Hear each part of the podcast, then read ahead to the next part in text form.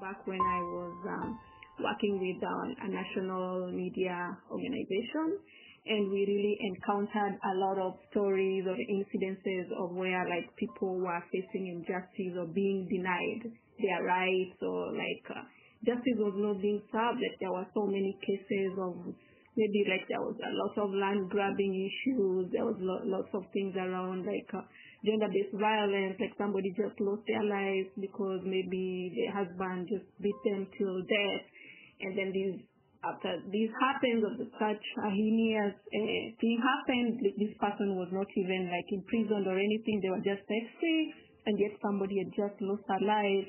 Like parents had lost their uh, child, and then like siblings had, had lost their sister or brother, and like nothing happened after that. So like these things like made me realize that we were uh, really living in a society where people were not being human and like uh, people's rights were not being observed. As in like it it was like a awakening call.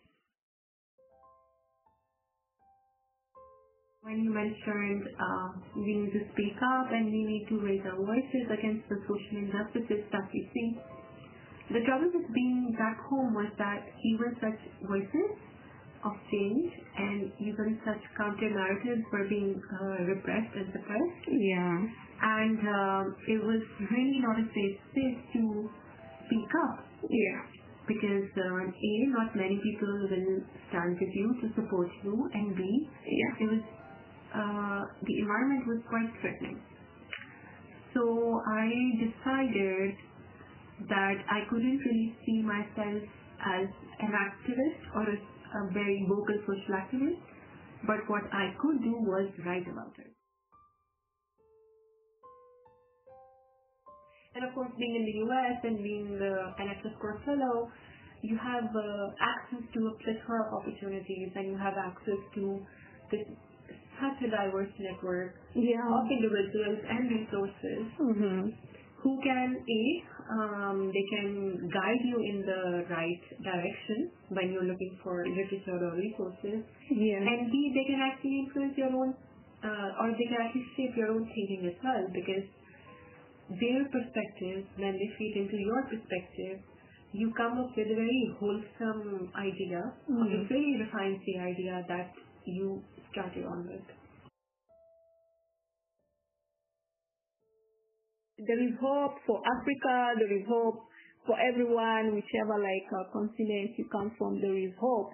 Like once there is a time that citizens become like tired, they are like, no, this does not have to continue. We have the power to bring the change, to see the change that we want. There is hope in the future, like for sure, like where we are headed, we can see like there are policies being put across that have seen the light of, of the day, you know. I'm excited. I can see there is an uprising, there is lots of energy, and uh, like uh, people, citizens are well informed and aware of their rights and they are not afraid to fight for them.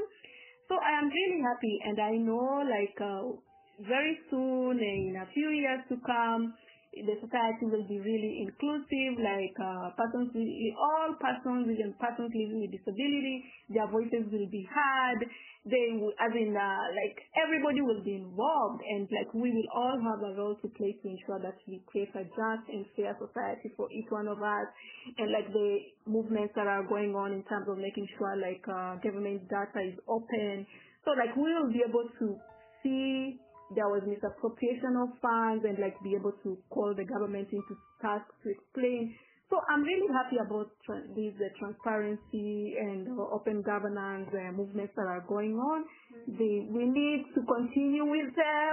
we need people to continue raising their voice.